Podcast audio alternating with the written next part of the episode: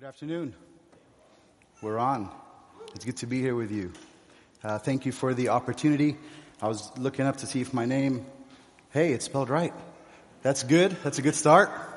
Steve, you pronounce my name better than I do. I appreciate that. That was good. Thanks, brother. Uh, but, but truly, it's a joy and honor for me to be here uh, this afternoon with you. Uh, I'm thankful that as a network, we have set the Muslim world as one of our key uh, three gospel priority areas. Because in order for us to be faithful to the Great Commission and to reach the ends of the earth with the gospel, we must consider Islam. For the time that I have uh, today with you, I want to point out two main challenges as we think about reaching Muslims. Uh, mention a few things that we should be celebrating as a church and, and as a network, and then consider together the great need in the Muslim world. But before I do that, let me introduce myself briefly. My name is Marwan Abu and I'm the planting pastor of City Bible Church in Beirut, Lebanon. I was born in Kuwait to a Lebanese and Palestinian father, and my mother is Chaldean, uh, one, of, one of the people groups in Iraq. I spent the first seven years of my life in Kuwait, and then my family and I ended up in uh, the United States uh, in 1990 as a result of the Gulf War and I spent most of my life there in San Diego. Uh, that's why I don't have the accent maybe you, some of you expected to hear from me. Uh, it, it, was in the States that I first heard the gospel, and the, and the Lord was kind to save me at a young age. During my time in college, uh, after hearing that so many Christians have left the Middle East over the generations, they've left because of war, because of persecutions, it became clear to me that God was calling me back into the region. My wife and I moved to the Middle East five years ago and we planted the church uh, the beginning of last year. So we're just over, just under a year and a half old as a church. And I absolutely love Beirut. I love the rich culture. It's one of the greatest places to live if you're a foodie. I love that the city is, is dirty and gritty and I love that there are people everywhere. I think the stats are that it's twice the population density of New York City. I think most of all, I love that it's both an ancient and a modern place. You know, one of the things that I find fascinating about Lebanon is that Jesus himself preached the gospel in my country. It's one of my favorite stories. It's recorded in Mark 7 and Matthew 15. It's of the Syro-Phoenician mother who was persistent in asking Jesus to heal her daughter. And we all know the story. She asks Jesus for his help, and at first he ignores her. She, she asks again, then he explains to her, I, I didn't come here for you. She's persistent. She, she asks him, then he tells her, it isn't right to take the children's food and to give it to the dogs. Then she responds, Yes, Lord. Yet even the dogs eat the crumbs that fall from their master's table.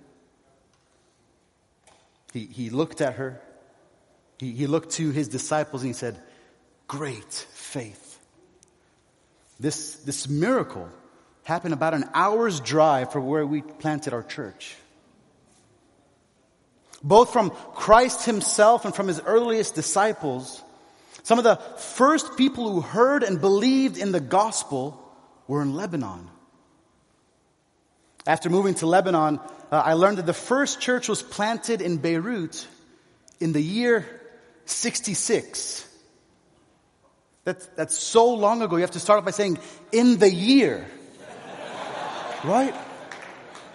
One of the 72 disciples that Jesus sent out planted the church there. And he is remembered as the first bishop of Beirut, Quartus of Berytus. And you, you can look him up in, in Romans chapter 16. He's mentioned there. You know, I am humbled as a church planter uh, and, and, excited to think of the rich uh, Christian history in Lebanon. But even though some of the first fruits of the gospel were planted and they grew in Lebanon, for the most part, the gospel has been lost. This brings us to our first challenge as, as we think together what it will take for us to reach Muslims. The first challenge is that the indigenous Christian community continues to leave the Middle East. Many have left because of wars, because of persecution. Many left for better opportunities in the West. Some of your countries have more Lebanese than in Lebanon. To my Brazilian brothers and sisters, there are twice as many Lebanese in Brazil that there are in Lebanon. I don't know if you knew that. In Lebanon, in the last 100 years, the number of people who identify as Christians dropped by 50%. Friends, the Christian church was birthed in the Middle East 600 years before Islam came onto the scene. And yet in some ways the church is in decline and Islam is growing. And yes, we, we know that Islam is growing through conversions and through births. But part of the reason of the decline of the church is that the presence of weak and false gospels is rising within the church. You know, Lebanon boasts the highest percentage of Christians in the region at 40%. But less than 1% believe in salvation by grace through faith. Let's bring this to our second challenge as we consider reaching Muslims. Islam is no longer a regional religion. It's not an Arab religion. Yes, Islam began in the Middle East and, and yes, most Arabs are Muslims. Yes, the Quran was originally written in Arabic, but through the centuries, Islam has spread to nearly every nation on earth. Listen, listen with me to some of these numbers. A fourth of the world's population are Muslim. And a third of those Muslims are in South Asian countries. There are 50 countries where the majority religion is, is Islam, and only 13 of those are in the Middle East. What this means is that for us to reach Muslims, we'll have to go to Asian cities, to African villages, and to American suburbs. We'll be dealing with some of the richest people in the world and, and also the poorest. Those who are highly educated and an incredible number of those who are illiterate. Cultural Muslims, radical Muslims will, will can encounter folk Islam and, and lots of mysticism. Some places are closed and dangerous. Others are open and welcoming. Many Muslims have lived much of their lives in times of war, and yet others have only known peace. You see, we're not after one people group when we think of Islam. We're not talking about learning a few languages and translating a few resources, sending a few people to a certain country or another country. Maybe some of you feel a bit overwhelmed at the task before us. I know we felt some of those emotions as we moved to Beirut, trying to consider how are we going to address all of the problems and all of the needs in our city. But we found our rest and our hope in a gospel that has the power to save everyone. We rejoice as those who love and trust in the sovereignty of God that He will call His people to Himself. Let me share with you a few things that we can be celebrating right now because, because friends, Christ is building His church. There are more Muslims that have come to faith in the last few generations than the previous 1300 years. That's the case in Iran. Did you know that the fastest growing church in the world right now is in Iran? 20 years ago, it was reported that there might be between 3,000 to 4,000 believers. Now today, the most conservative number is 150,000, but the average estimate is, is around a million. There's a movement of house churches, yeah, praise God, in, in, in the country. Friends, God is drawing people to Himself. There are endless stories of Muslims having dreams about Jesus and about the Bible. And, and when, they, when they have these dreams, they go out looking for someone to explain to them those dreams. One of my favorite stories to tell is of the first trip we took to explore opportunities to uh, plant a church in Beirut. Uh, Walid, a brother in the faith who's in his 70s, was driving us around in his taxi. On the back windshield it said, Walid's taxi, taking you from here to eternity. Yeah, right. Terrifying. It is absolutely terrifying. And that has nothing to do with his age driving that car. Brother, I just need you to take me from one part of town to the other. Tell me about eternity, encourage me, but don't take me there, please. Not in this old car. On the back, uh, and actually all around his car, he had, he had signs printed out that said free Bibles, of course, in, in written in Arabic. While we were driving the highway, uh, about 50 miles an hour, a car started honking and, and, pulled up pretty close to us. He pointed the sign. He, he wanted a free Bible. And so I remember reaching out from the box by, by my, my feet and I handed to, to our pastor who was with us in the front uh, passenger seat. The car pulled up, still driving pretty quickly, and we handed him a Bible on the highway. I couldn't believe it. I, I have spent years doing evangelism and, and passing out Bibles and tracts, and no one has ever come after me asking for a Bible. Now we know that no one searches after God.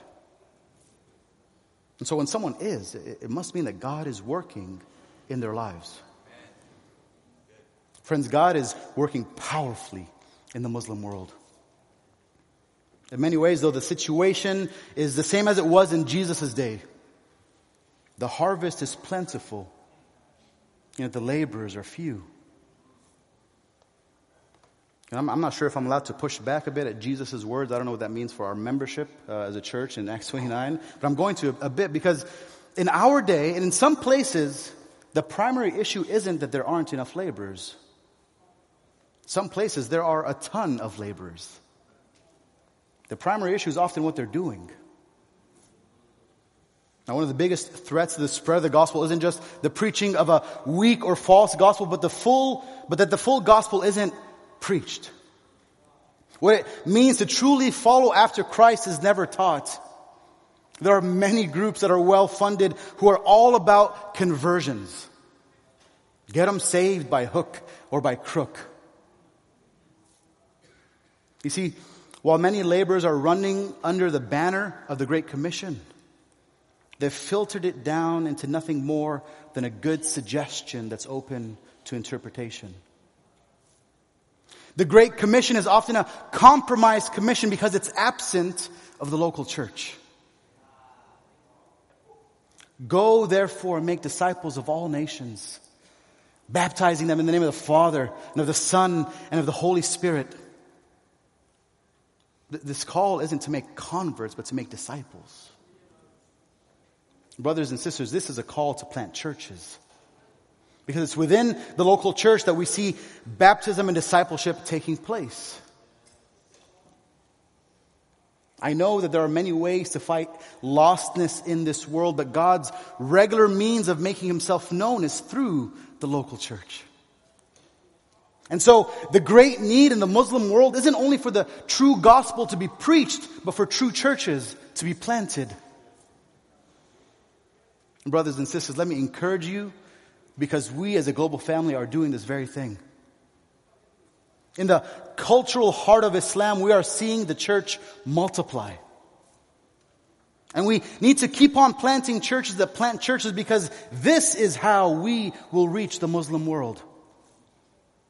This is how we will penetrate the darkness of Islam. Now, churches will surely look different in different places. Some will, will gather in a home. Some may meet under a tree. Some may be secret meetings. Others may be public and officially recognized like our church is. But it needs to happen through the local church. And I love that this is one of our distinctives as Acts 29 the local church as God's primary mission strategy. Friends, I don't know all that it will take from us. I don't know what sacrifices will be required of us. I don't know how long it will take, and I don't know how much time we have. But I know we must press on. I know we need to pray.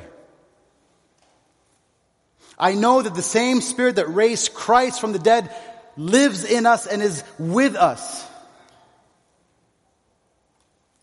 I know that it will be worth it. And I know that the lamb that was slain deserves the reward of his suffering. Amen. Let's pray together. Father God, we, we thank you for the work that you are doing in building your kingdom. And Father, we just pray that you would continue to do the work that only you can do. Thank you for the opportunity that you would call us in and invite us to join you in this incredible work. We pray, Father God, make Christ known where he isn't known. Be glorified because you alone are worthy of all honor and all praise. We pray these things in Christ's name. Amen.